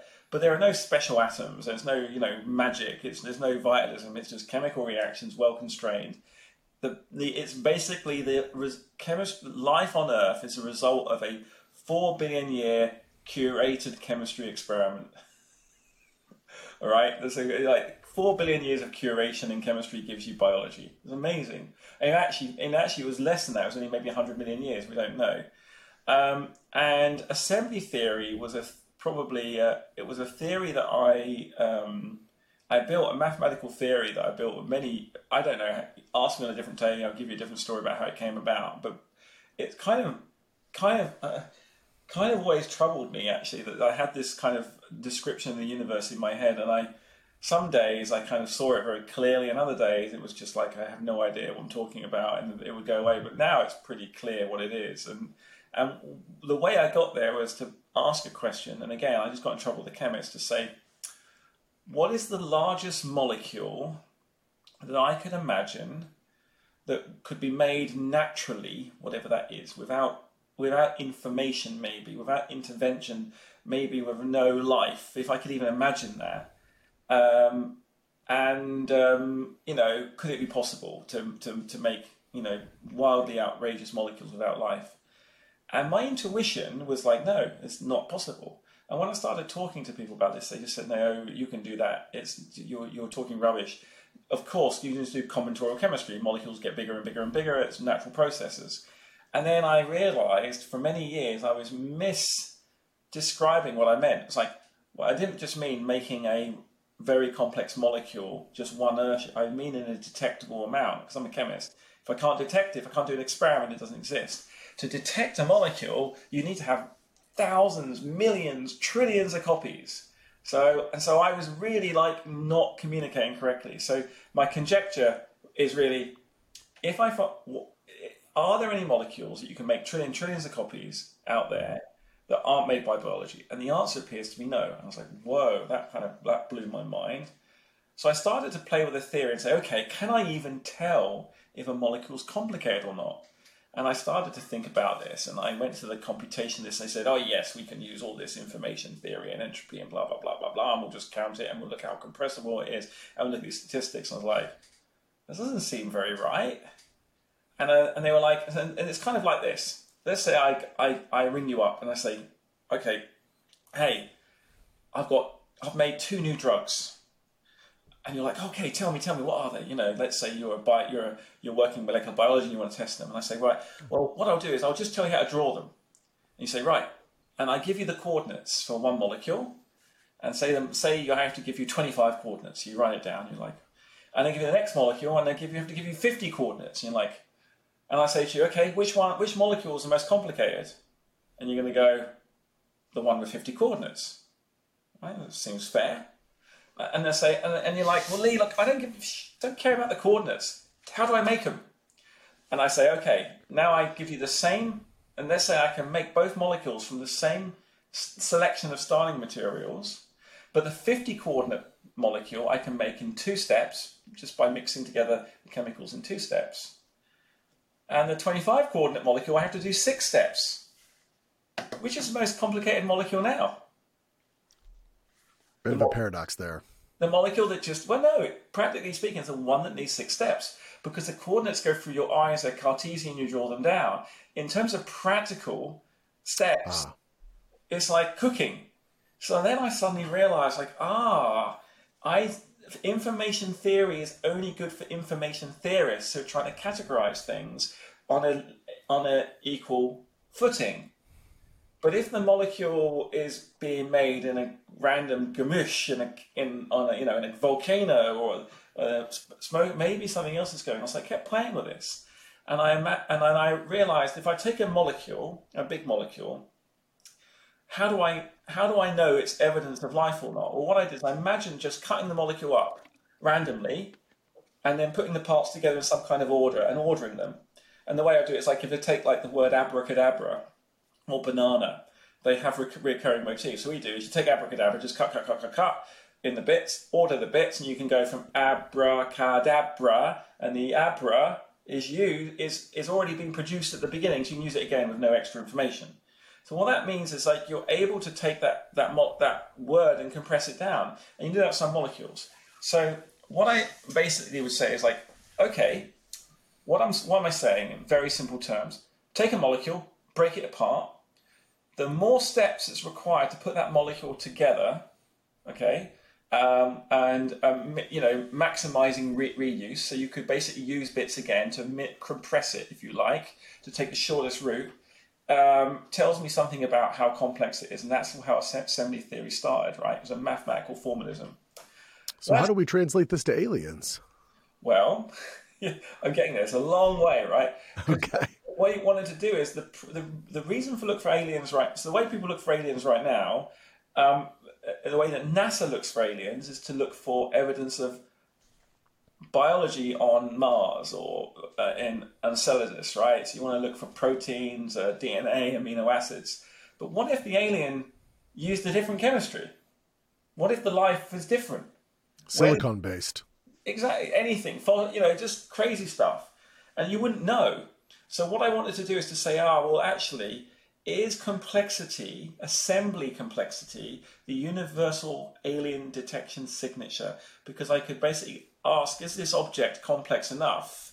I wouldn't need to uh, go with any assumptions about its chemistry or technology.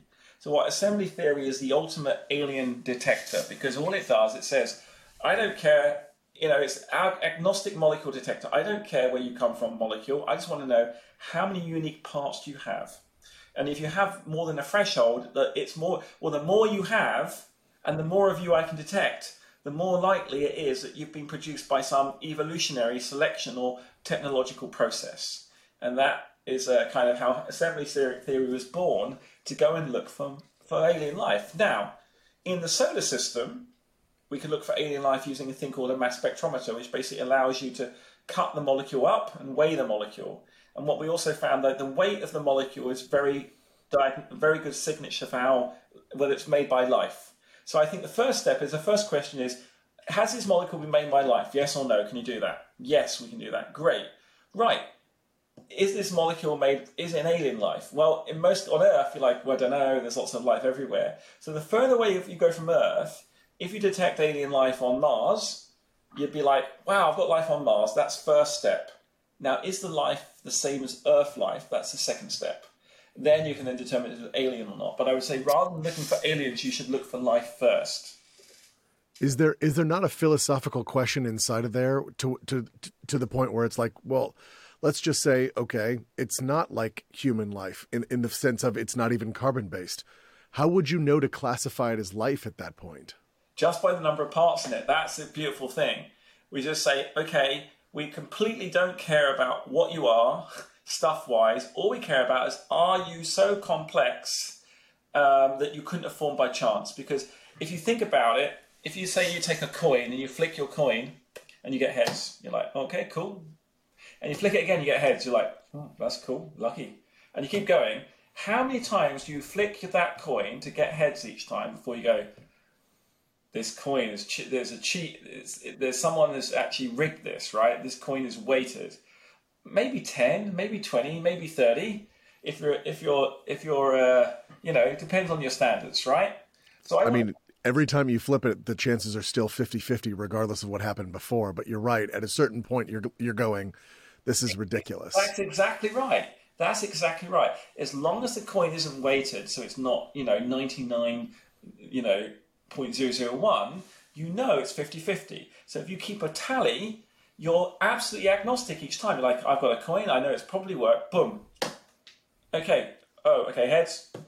Heads again and you might not you might be in a stream of good luck of getting heads in a row and then you then when you get to your 20th one you get heads tails heads tails heads tails so what you need to do is you need to accumulate enough data right. population and that so that's really a nice way of looking so what assembly theory allows you to do is to determine if an object has been created by selection or not and then we then started to think about it not just as a diagnostic tool to measure liveness we started to realize that assembly theory tells us about causation at the bottom and how causation emerges from interactions all the way up to create objects and how those objects interact with each other. And I'm working with a team at ASU led by Sarah Walker and um, mm-hmm. with, with, her with her team and, and, and also some people at SFI as well as in Glasgow. And we're re- beginning to realize that, that assembly theory appears to tell us about order uh, well, not come sorry, complexity um, and propagation of, of causation or, or dependency on the past. It tells us about how to quantify initial conditions and understand that. So that means that assembly is actually superior to entropy because entropy only tells you what you lost and you have to label it. Where assembly, you don't have to label things because you, you, you can see when you count disorder, you know that that's produced in time. And what we and this is what got me crazy about time is I realized that highly assembled objects, the higher the assembly index, the more time was required to make that object in the first place. And that's how it's become a theory of physics of aliens and kind of thinking about time. And given that we, I'm not a physicist, I don't know anything about time, and we haven't found any aliens, it could be a really, really, really poor theory. But there's a really interesting thing, which is kind of cool in that um, I got this abstract theory, a number of parts, I was able to go to the lab and measure the assembly indexes of all the molecules in the lab using what in chemistry spectroscopic techniques, a way of counting the parts of the molecule. We get a, a, a very good correlation. So I'm like, oh my god, I'm talking crazy stuff about this theory, but actually it's measurable.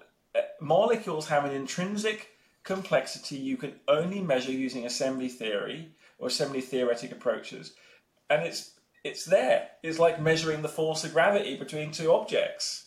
So uh, is it is measuring the assembly and like measuring the amount of selection it's undergone in time? Yeah, and that's okay. why I'm like my brain is short circuited because I don't know what to do with that right now. That's fair. Assembly theory and even science aside, you think aliens have ever been here? for some I, definition of alien? I don't know. I I I I, think it's um um yeah. I don't know. I mean, I, I, I do not believe in aliens. I've seen no evidence. So if I'm being honest, I mean, it's like you know, I thought, felt like saying oh, just for fun, see how many extra Twitter followers I could get by saying yeah, aliens definitely exist, right? uh, because um, uh, but I haven't seen any evidence at all that would suggest that aliens have been here. Now, um, sort of leads us into the Fermi paradox of you know if if they are, why, why haven't we seen them? Or is it just too far away? There's there's a number of different things inside of there, but yeah. Well, yeah, yeah, but let's. I'll, I'll come back to another thing, and I don't know yet. So I actually started to map all life on Earth using assembly theory, which is kind of cool because that means we can not we, we don't just use standard taxonomy or gene sequencing. We can use assembly theory to map the tree of life. We might. It's not unheard because we haven't looked for life yet, right? So the only way you can find life on Earth is use your eyes and microscope does it grow? You know, kill it so on. Can you sequence it? Can you draw it? Now there might be other molecules, other versions of life out there we just can't interact with. I'm not saying hyperdimensional aliens, but there might be. It's conceivable, but not not likely. I would guess if I was going to bet on it. But let's say it's conceivable. There are alien microbes on on Earth, or microbes on Earth that we have never seen before because we can't gene sequence them. We can't be in the Earth's crust. And could it be that um, I don't know Earth was formed from the death of another star and other planets, and they could have been alive beforehand, and some of that life is in the Earth's crust somewhere, and we could detect it and find it. Um, maybe, I know. Or maybe, maybe that's the reason that the two amino acids decided to form a protein X billion or hundred million or whatever it was years ago when when when life actually evolved. I, I think that having life dependent on life gets very it gets you into this crazy book I've got, which I've got here, which is this crazy book which I bought in I found in Paris in bookshop, which is like the Intelligent Universe by Fred Hoyle, and Fred Hoyle is mm-hmm. basically an alien micro creationist. and, uh, and and Fred Hoyle almost got the Nobel Prize for physics, right? For he was able to he was a brilliant physicist, but but basically hated the Big Bang and just thought that life was here everywhere, and there are microbes everywhere in the universe, and it there's, we see no evidence for that. So, to answer your question concretely, I have seen no evidence for it. But however, before I started to think about assembly theory, I'd seen no evidence for complex, often hadn't worked out how to think about it. So I think there are three answers to your question. Um, I haven't seen any evidence for aliens on Earth, but I've now got a way to go look for them. Well, that's super cool, right? right. Uh, we, we, can go look. And uh, what the Fermi paradox isn't, I don't think, it's just basically because Fermi had a limited imagination when it came to chemistry and complexity. And that, um, and Fermi assumed that basically, rather egocentrically, that aliens would be broadcasting radio waves and doing all sorts of random stuff that we would detect. And if assembly theory is right, the way that the content that we are so contingent on our past, aliens might not even know what prime numbers are. I, I you know, our prime numbers you know, one of the things I'd love to do, right, if I can a- actually ever take a day off, I want to find a physical process that gives me primes. Wouldn't that be cool if there was some physical process that just gave you prime numbers? Be impressive. It would, I'm not sure if I don't think there is any physical process that gives us primes. Primes are evidence of abstraction, and I would probably I would probably hazard a guess that probably aliens have got primes. They might not have got all the type of mathematics. They would have mathematics that's kind of um, consistent with ours, but not the same. And so I think the mathematics is invented, and because we all share the same universe, right? We are all part of the same origin story. We have some overlap in our what we call our assembly space, and therefore mathematics at the very core would share some origins. But I don't think in math- mathematics all exists. It is continuously being created by process in time. So what I hope to do in the next few years with assembly theory is basically map Earth and space um, and um, the other planets in the solar system yeah. using mass spectrometry um, to find see if we can find evidence of micro, alien microbes. But what we can now do is because we use mass spec. So mass spec is about weighing molecules. We can also use infrared, and infrared is like, you know, looking at heat signatures. But what we've found is the correlation we get with mass spec, we also get an even better correlation for infrared. What does that mean? When you take a molecule and you shake it with some energy, it absorbs in very specific ways, a bit like if you went to piano and you typed a bit of chord, you'd get a particular sound out.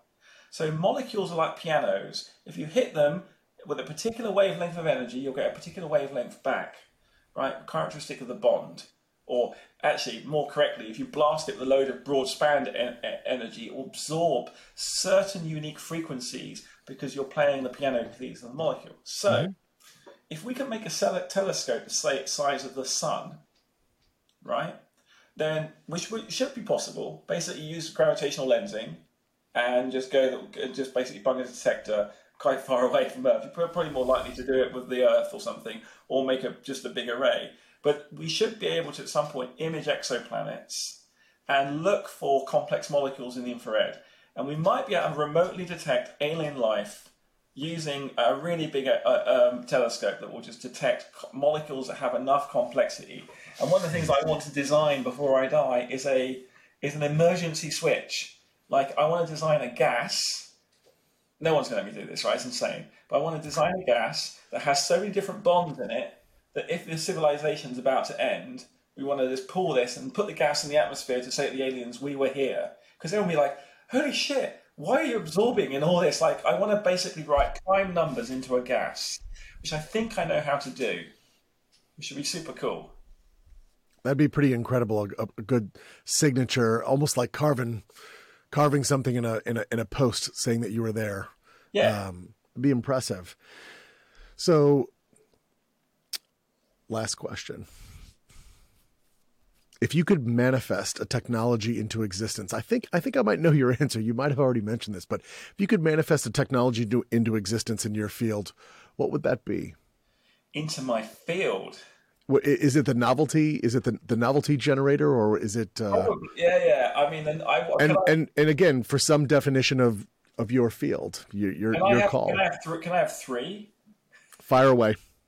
All right, number one, I'd like the Chemputer to be, I'd like to have all the hard work be done and just be in every lab in the world right now and just people running code. But I think that will happen within within a few years. We've got 50 in the lab, 50, and Chemify is generating a load. Um, um, I built the Chemputer to build an origin of life machine. And the origin of life machine is a big grid that I'm going to go searching. So the next technology I need, and I've already built one as well, but I'd love to have a big enough one where I can create life forms on demand ab initio. Say, oh, you want a different life, form. Um, the other technology that we're working on, I suppose I'm being really boring just about technologies I'm working on. I would like to make a true chemical configurable brain, and basically, uh, and I think I know how to do this actually, um, because uh, and make it conscious. And this is this will drive me, this will this is a this is. Are you are you talking about like an artificially constructed Boltzmann brain, something of this no, nature? No. Boltzmann no. brains can't exist. Boltzmann brains I, are, are as ludicrous as as I mean, creationists and Boltzmann and physicists who believe in Boltzmann brains, same same thing. okay because Boltzmann brain can't print, spring into existence because you have to have the lineage of all the brains going back in time. I mean, I, I think even the math behind that specifically said, even Boltzmann said, yeah, it would be heat death of the universe before it would even exist anyway. Yeah, yeah. there are some questions that are so ludicrous to ask. You just because you can write down the number doesn't mean you should ask it. And I think, and for those listening, a Boltzmann brain is literally a, a conscious brain that pops into existence through random events. Exactly in the universe and in the universe and there's no so because there's no causal structure for that it's just not it's it's absolutely an impossible thing right? Well, hmm. well and, and, and when someone says oh no no in principle it's possible you know no no it's just not possible. It, you want to be a creationist? If, but if you believe in Boltzmann brains you're a creationist you know and, it, and it's not an insult to creationists. You're allowed you're allowed to imagine creation but the thing I would love to be able to do is to make a chemical consciousness in my lifetime. Yes. and the way I would do this now how have we become conscious? We move around arguably the most seminal event, and this wasn't my idea, I think it was, you know, lots of biologists realized when basically animals came out of the sea onto land, they could suddenly see for distances, and because they weren't going to be eaten in like a nanosecond or just a few milliseconds, they could see trouble coming. And so selection helped them invent basically cognition in a new way with time. Um, so you can imagine, you remember the past, um, um, see the present and anticipate the future. And if you've got a predator coming towards you, you've got some time to, to move. So this cognition, this cognitive, this movement with your brain allowed you to generate um, intelligence in a new way and ultimately consciousness. Now, how do you make a conscious? How do you make an AGI? Well, we put a chemical brain in a robot and it has to walk around the world and just interact, you know, like a toddler and just do stuff. I was like, that's really expensive. But if we could put, if we could make a simulation, a metaverse, and attach the brain to the metaverse and move it around, we could probably build a consciousness in a physical form by having it wander around the metaverse. And that blew my mind because literally we are then creating brains in a simulation. They, the universe isn't a simulation. It's just that your brain is in the physical world, but everything you know is a simulation or or hybrid between you. So that would be something I'd love to create for fun, but I think that causes philosophical issues. It's true. Uh, in a in a really simplistic manner, they've they've created a, a one hertz computer inside of Minecraft. Yeah. As in, it actually functions inside, and they also created Minecraft inside of Minecraft. So, yeah, yeah, yeah. some pretty pretty interesting stuff there. Um, before we wrap up, where can people find you online? Um, they can find me on Twitter, just randomly making people angry. Although I'm actually not doing that anymore because it's just it's no fun. But I am I am often trying to say yeah I just say random things. So I think it's at Lee Cronin, and you can find me on uh, at Chemify, um, chemify.io, and croninlab.com. Awesome, that's outstanding, Lee. Thanks so much. Uh, we have been standing on the shoulders of giants with Professor Lee Cronin. Thank you. I'm David McKay.